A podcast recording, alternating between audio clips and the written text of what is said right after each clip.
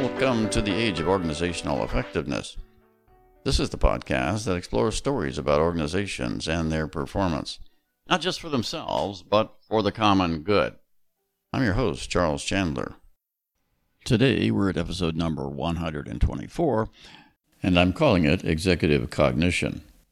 In this episode, I'm joined by Dr. Barry Borgerson, who's the author of The Two Selves Revolution, his 2019 book. Barry is an executive coach who has written extensively on cognition at the executive level. We discuss his latest book and his approach to saving the world.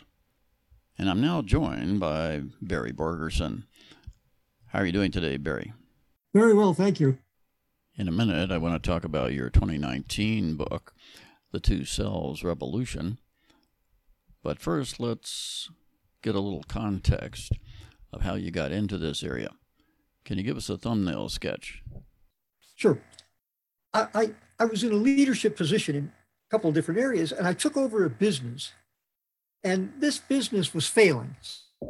So I went in there to save to save the business, and I had a vision for where to go, and I was pretty sure it would it would work. It was in the it was it was in the financial sector, and it was really selling check processing equipment, but it was electrical mechanical. I wanted to get us into the imaging business and a couple of things happened when I took over this business that was obviously failing, and they knew they were failing.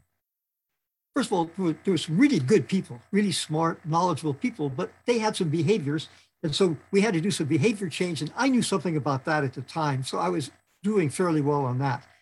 But the culture, it was a failing culture. And I would explain to them where we should go, and they would acknowledge it.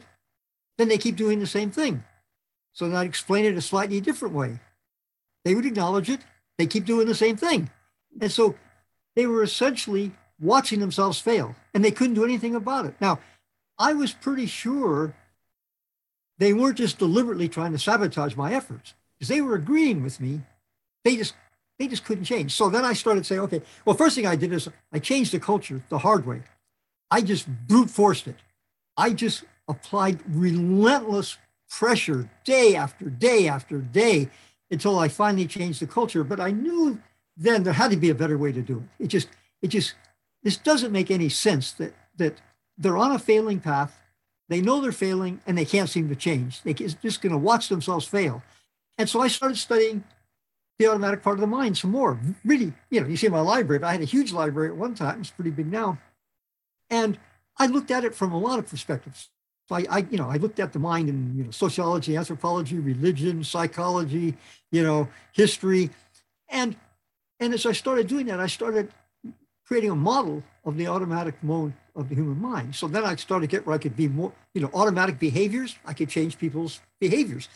Automatic, what I call auto context, automatic contextualizing frameworks, those things that underpin cultures, problem solving worldviews, you know, uh, paradigms, if you like, attitudes, self images, values, those things that we just have in there that we just can't change. And I started modeling those, and I was became convinced that I had insights that nobody else had because I'd done a lot of reading, and that the world needed it, and it would be so much help helpful to the world if I could get it out there. So I wanted to keep developing it so I retired early from a lucrative executive career to decide to you know, pursue this, and it took a bit longer than I thought.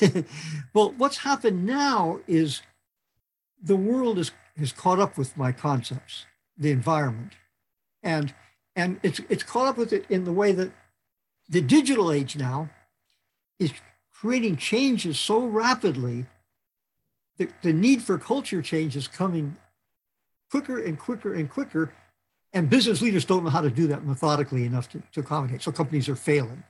And you know, probably the best insight into that is is uh, is, is, is, a book by Klaus Schwab, head, head of the you know of, of the Davos uh, uh, conferences, and uh, and he points out, you know, he wrote a book, The Fourth Industrial Revolution, and in that book he points all the technologies that are coming, but then he points out several things. In many ways how leaders aren't capable right now of managing some of the he doesn't put it quite that way, but he names them the automatic part of of you know the leadership capabilities, and and so and then of course in the political arena, the same part of the mind, this automatic realities creating, maintaining part of the mind is getting manipulated now in the political mechanism, you know, political world in the United States, but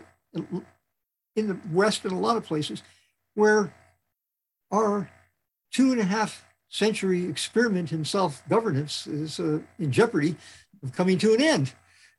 And people think they're making choices, but they're not. I mean, you know, things. So, so we get the we get the ability to create what I model as certainty illusions or certainty delusions. In other words, certainties that don't correspond with the world.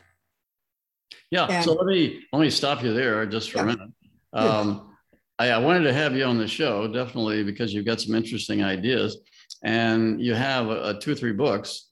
Uh, the one we're going to talk a little bit about today, and and hopefully get in a little depth there, is the two selves revolution. Yes. That's uh, two, the number two selves, S E L F, uh, mm-hmm. from 2019. Uh, so the basic thesis there is that we have two selves within us. Uh, there's right. the reasoning self, yes. and there's the automatic self. Now, when we talk about the automatic self, that's not the autonomic nervous system or any no. of the sort of um, underlying mechanisms of the body. This is the reasoning part, but it's an automatic reasoning part, I think. Um, so tell us a little bit, give us some examples of, of how these two selves play out in our everyday sort of lives. Sure. Uh, there, there's when I look at the automatic part, I look at four different aspects, four different types of automatic activities. You know, our skills. So, for instance, you know, we learn how to ride a bike, you can't explain how you ride a bike you, you, you, you do it through trial and error, you do it. So that's a lot about it's we, it's what we call skills. Then there's intuition, you know, this in this uh you know, you know, some people call it gut. It's it's the the intuition part, and that that uh that's a separate part. The automatic behaviors come up in business all the time. People don't do things they need to do. We call it procrastination, but you know, they won't they won't work on projects they think are uncomfortable, if they feel are uncomfortable. They won't work, they won't go to uh, work with very aggressive people because it's too uncomfortable for them. In management, they won't do performance reviews. So that's how it comes out in business. In uh, our daily lives, people, people are, I'll give you a real good example that's happening right now. People are falling for what I would I model as simplistic solutions, but feel good solutions. It happens all the time. And that's what they want. I mean, they're busy, the information's flowing at them at a rapid rate. They they're overwhelmed with information. They know they're not getting everything done or doing things right. They know they're failing in some aspects of their life. So they want simple solutions, feel good solutions, something that'll make them feel motivation. They love motivation. And and the problem is that's not solving their problems. People are people are convinced that certain solutions will work. So, so it comes out in our in our lives that a worldview, for instance, one of the one of the incarnations of this automatic contextualizing framework is a problem-solving worldview.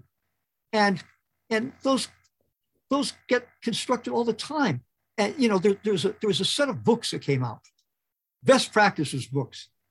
Everyone's familiar with these best practices books, and uh, you know, it's search of search of excellence, built to last, uh, good to great, and those were feel good books.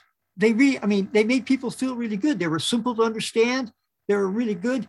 But a, a guy named Phil Rosenzweig wrote a wrote a book totally destroying them, saying that they were, you know, he called them delusions.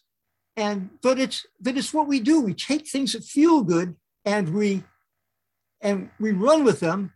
And the nice thing about that, and this thing proved it, those kind of books simplistic solutions, seduction traps, have a very good part of the business model because you can keep selling different versions of it over and over again because they don't solve the problem. so those are some examples of you know real live things that are going on right now. Yeah, certainly um, business leaders uh, often settle for simplistic solutions. I know of cases where uh, employees have complained that their that their boss has gone off for the weekend and read another book, and he brings back uh, some new ideas and you know tries to implement them immediately without uh, fully understanding the ramifications. Right. right. Um, so Granted, uh, we're in a world where simplistic solutions are attractive, uh, but give us a little sense of how your ideas relate to some of the standard um, uh, ways of treating things from, let's say, sociology and, and psychology, and some of your, your standard fields, uh, the, which people have studied, you know, in their in their university training but I think what, what you're doing is cutting across many of these fields um, and, and sort of a polymath kind of a way uh, yes. to, to bring it all together. But reflect, if you would, for a moment on, on the standard ways to address these things and why those are inadequate. Well, I'll, I'll tell you why, why they're, why they're inadequate. They don't explicitly recognize an automatic part of the human mind and model it. They don't. Now, psychology, interesting, psychology does understand the automatic part, you know, the unconscious, the subconscious, they talk about that. But here, here's the thing if selves theory had been around and we understood we had a thinking self and an automatic self 100 years ago, the psychology profession would not have taken a 50 year detour into hard behaviorism. And so they took the position you have to have hard science. So they were actually into the auto self, but they ignored the automatic self. They ignored the thinking self, thinking abilities, and it just set it set psychology back, psychotherapy back for a half a century. And now they have new technique, new, been recovered for well, more than 50 years now, you know, where they call it cognitive behavior. So the two selves again, but they they still don't model. They they model the behavior part. I claim almost nobody has a good model of the contextualizing framework. The best one out there, I think, The Structure of Scientific Revolution by Thomas Kuhn, written 60 years ago. But it was very specific. It was aimed at what he called science paradigms. And what happens when you make not, you know, he calls normal science and revolutionary science. So what happens when you you're making incremental progress and then you can't make it anymore? Things aren't working. You're getting too many things that aren't fitting. And then you make this big transition, which he calls revolutionary science, a paradigm shift, he called it, right? Well, I've generalized that to not just be in science, but to be in business problem solving, political problem solving to be not, not just problem solving, but cultures, attitudes, values. And so it's a generalized model of that part of the mind. He never placed it in the part of the mind. He just saw it correctly, very good insight as something that was strange going on that he that he was able to describe as paradigms. So there's relating it to some other activities that, that, that are out there. So I think you're uh, placing this in the context of the two selves theory, um, where you're saying that normal science is not really addressing uh, some of these issues. So give us a little thumbnail sketch of two selves theory and how does it work? What are its basic propositions uh, that that allow us to predict or to uh, analyze a situation and come to a solution that works better than what we're doing right now. Okay. Uh, the the uh, the two selves again are the, the, the, thinking self and the auto self, automatic self. I just model it as a thinking self and an auto, auto self for the two selves. And sometimes they do work cooperatively. And, you know, for instance, if we build a culture in a business, here, here's how it works auto context, the contextualizing part of the auto self, the ones that creates our, our, our, our context, create cultures in a business. Okay. And how does that work? The way you create an auto context is you do it through repetition and usually a lot of feelings. So you do something over and over and over again. Now, in business, if you get on, you get a strategy, you get a mission, and you go out and it's successful, that feels good. You try it again the next week, the next month, the next day, you get a success. It's solving a problem. It feels good. You do it again, get a success, it feels good. Then pretty soon that migrates from something you're thinking about to something you believe that you're certain about. You don't notice that process going on. You can't look inside and see that it's there. So, how this works is to understand that that process exists. People don't understand that very well. That process exists.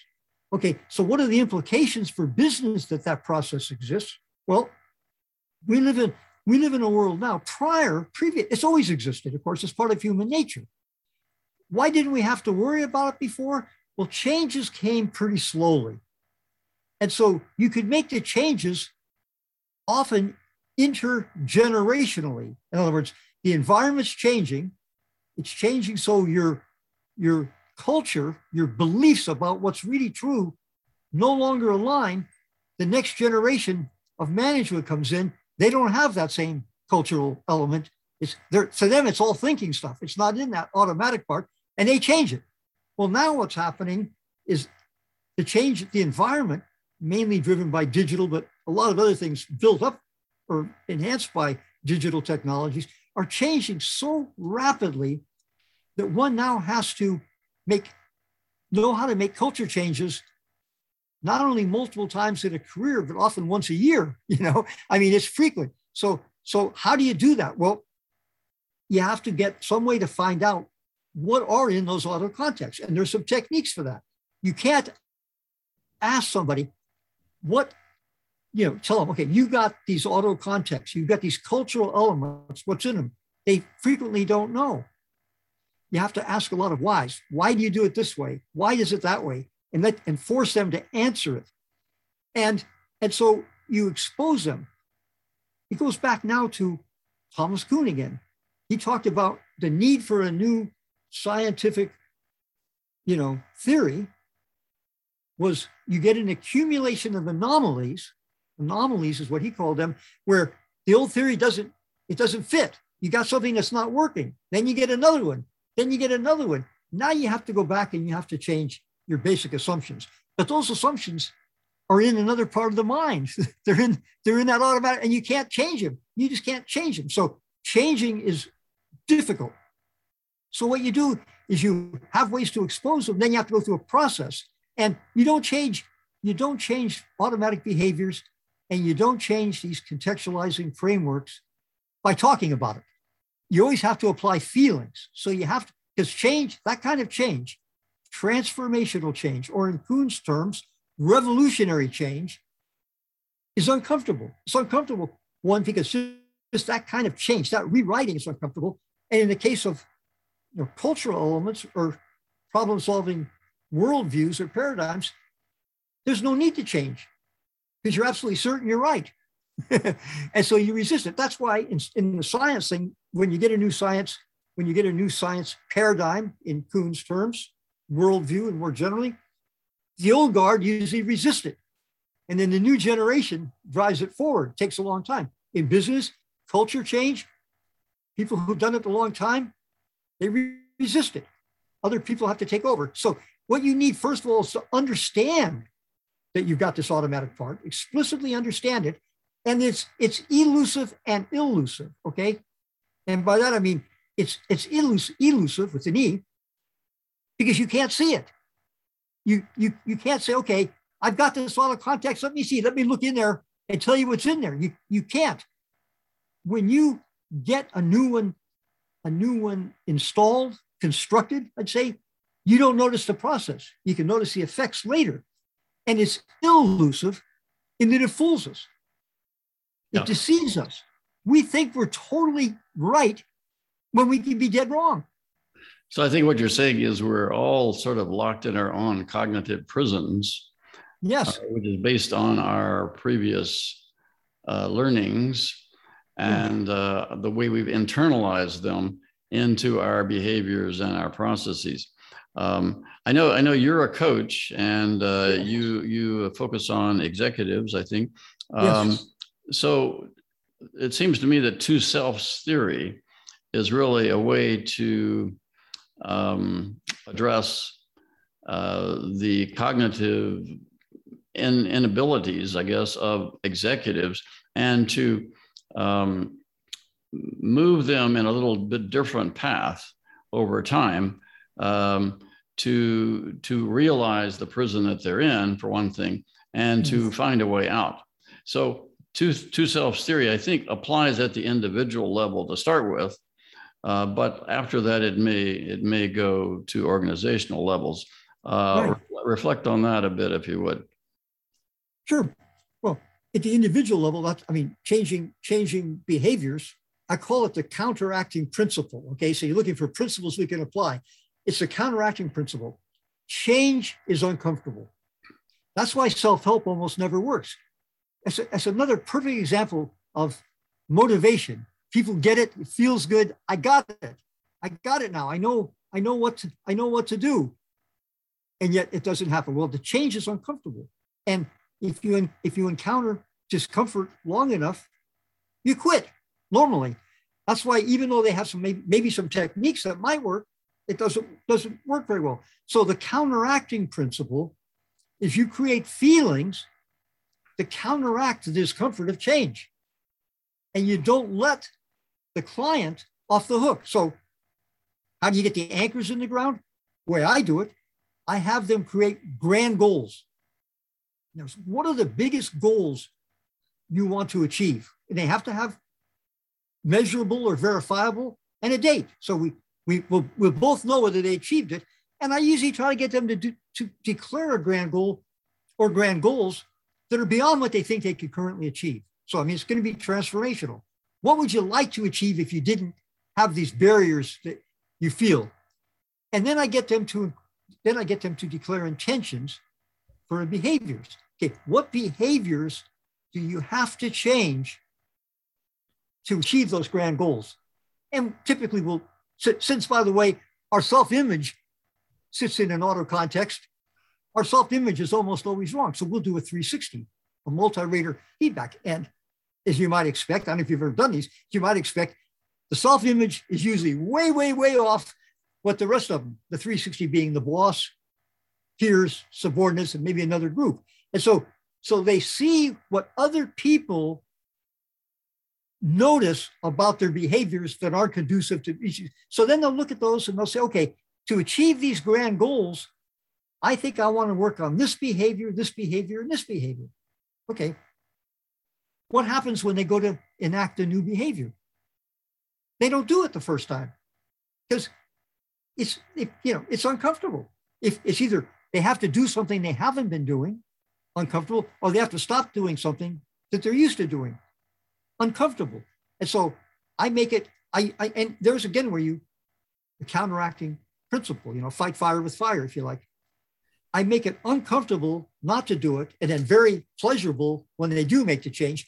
That's why my behavior change coaching engagements normally last a year.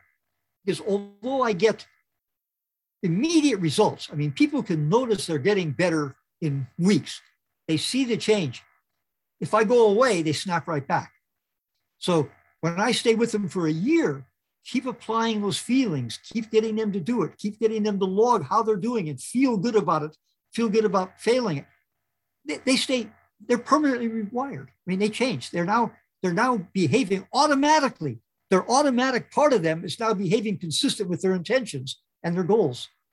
So that's that's uh, that's how they do it. On the auto context part, you typically get a lot of people together and you start trying to reveal you know, get people to challenge, get people to bring in new innovations, and people reject them. Force an executive to get up and defend it.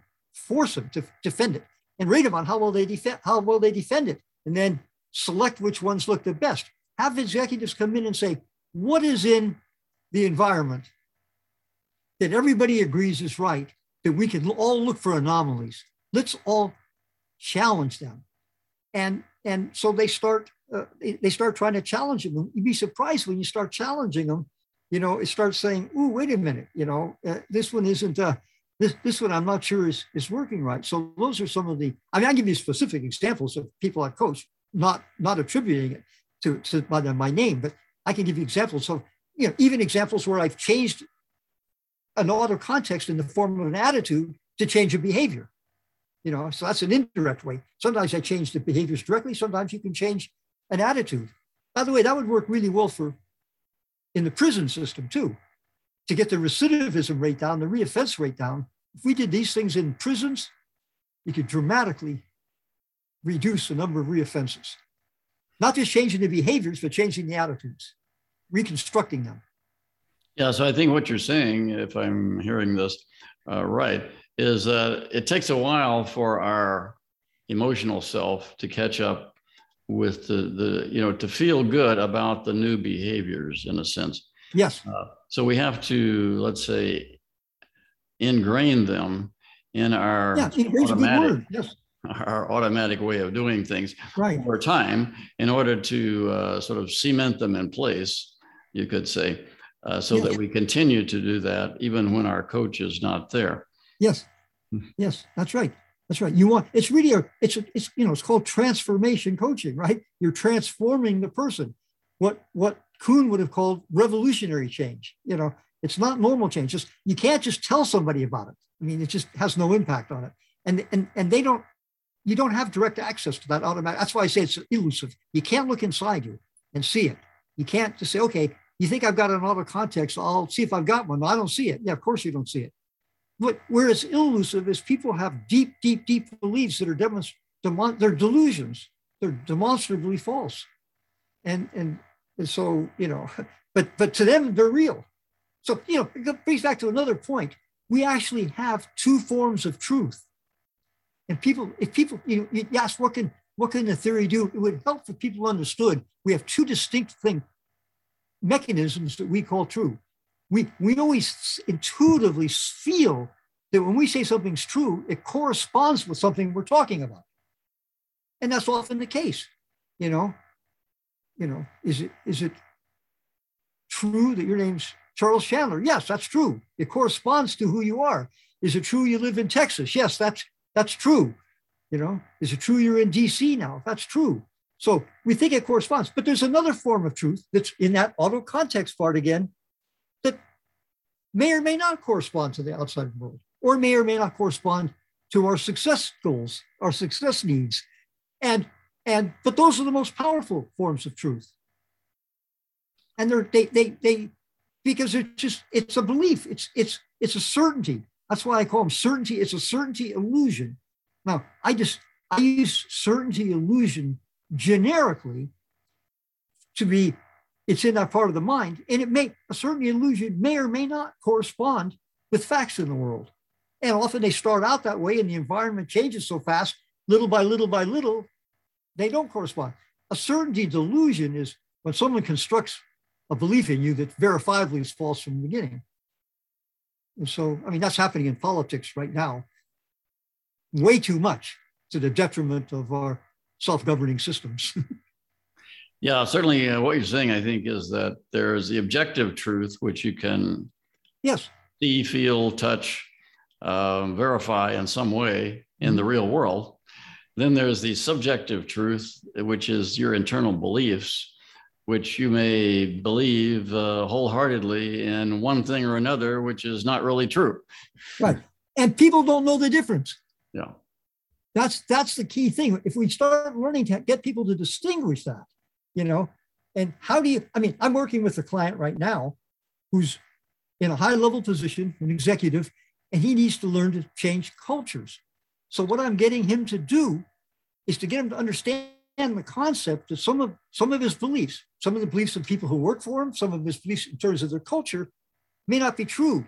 And how do you go through the process? Well, the best way to change a culture is to experience it yourself. By the way, anytime I train a coach, you always have to be coached. So you have to know what it feels like internally to have your behaviors rewired. So I get this guy and I say, okay, pick something that you believe in and then go suspend the beliefs, you know, but I have believe but verify, right? Sort of a, takeoff on what Reagan did, you know. Uh, and and, uh, uh, and and so what you do there is you start challenging look for anomalies. Is are and he's picked two that he believed. And to his astonishment, when he actually suspended it, okay, I'm gonna I believe it, but I'm gonna verify it, you know, you know. And so he starts trying to verify it. Ooh, ow, ooh, ow. You know, it's a process because you believe it, you don't want this. And all of a sudden he finds out that belief was wrong. Picked another one. Oops, that belief was wrong too. and so you go through that process. You say, how does it work? You guide someone through that process. Now they start understanding when they're trying to change cultural elements, that's what people are going through. And you have them look for anomalies that you have to have them start being open to looking for anomalies. And, and so that's that's part of a process you use. And this yeah. guy will become ace culture changer. Well, um, I think, you know, what we're trying to do today is just introduce your ideas to our audience. Uh, where can they find more about uh, what you're talking about? And what's the best way to connect with you? My, my website, go to my website. And On the website, over on the right side, the tab talks about media, and there's several articles that I've had published. And uh, they'll and you know they'll give you a good thing. So it's it's www, of course, dot two, the number two, S E L F S dot com. And if they go there and this way, you know, you can contact me there, schedule a complimentary, you know, coaching session if you want to learn more about it. But you can you can get articles there and and read them, and they'll help you understand these things. There's articles on how do you start from Kuhn and build it up. There's articles on what I call the abilities mismatch, the mismatch between our thinking abilities to create technologies and our automatic activities to accommodate the changes that they're that they're asking for. And they're all they're all there. There's one on business, one on the political governing economic systems. So they're all there. 2selfs.com. And and my uh, you know Barry at 2selfs.com is how they can get me. That's also on the website. Okay, great. Uh, thanks very much, Barry. Um, we'll have links to the to those uh, websites on the show notes. I look forward to it. I want to thank you so much for spending the time with me today and the interest in in my uh, my work on two selves theory. And the other thing, by the way, if sometime you want to do that, uh, I know you got a, a, keen interest in big history. Uh, I'd like to pursue that with you a little bit more because I think this is a piece of big history we're going to go through now, uh, where we're making a transition similar to the science enlightenment revolution that we had, where we're going to make a major society wide transformation. I think you're right on those things, uh, definitely. That, uh, you know, we're at an inflection point and uh, yeah. You know, we really need some new ideas and some new ways of thinking about these things. So thanks very much, uh, Barry. And uh, it's been great uh, talking with you today. Thank you so much. I appreciate it. For more ideas on managing capitalism for the common good, Pick up a copy of my 2017 book, Become Truly Great Serve the Common Good Through Management by Positive Organizational Effectiveness. And that's all for today. We're going to leave it there. Join us again next time when we'll again consider stories about organizations and their performance. In the meantime, you can access all of our podcast episodes at our website, ageofoe.com. That's all for now. So long.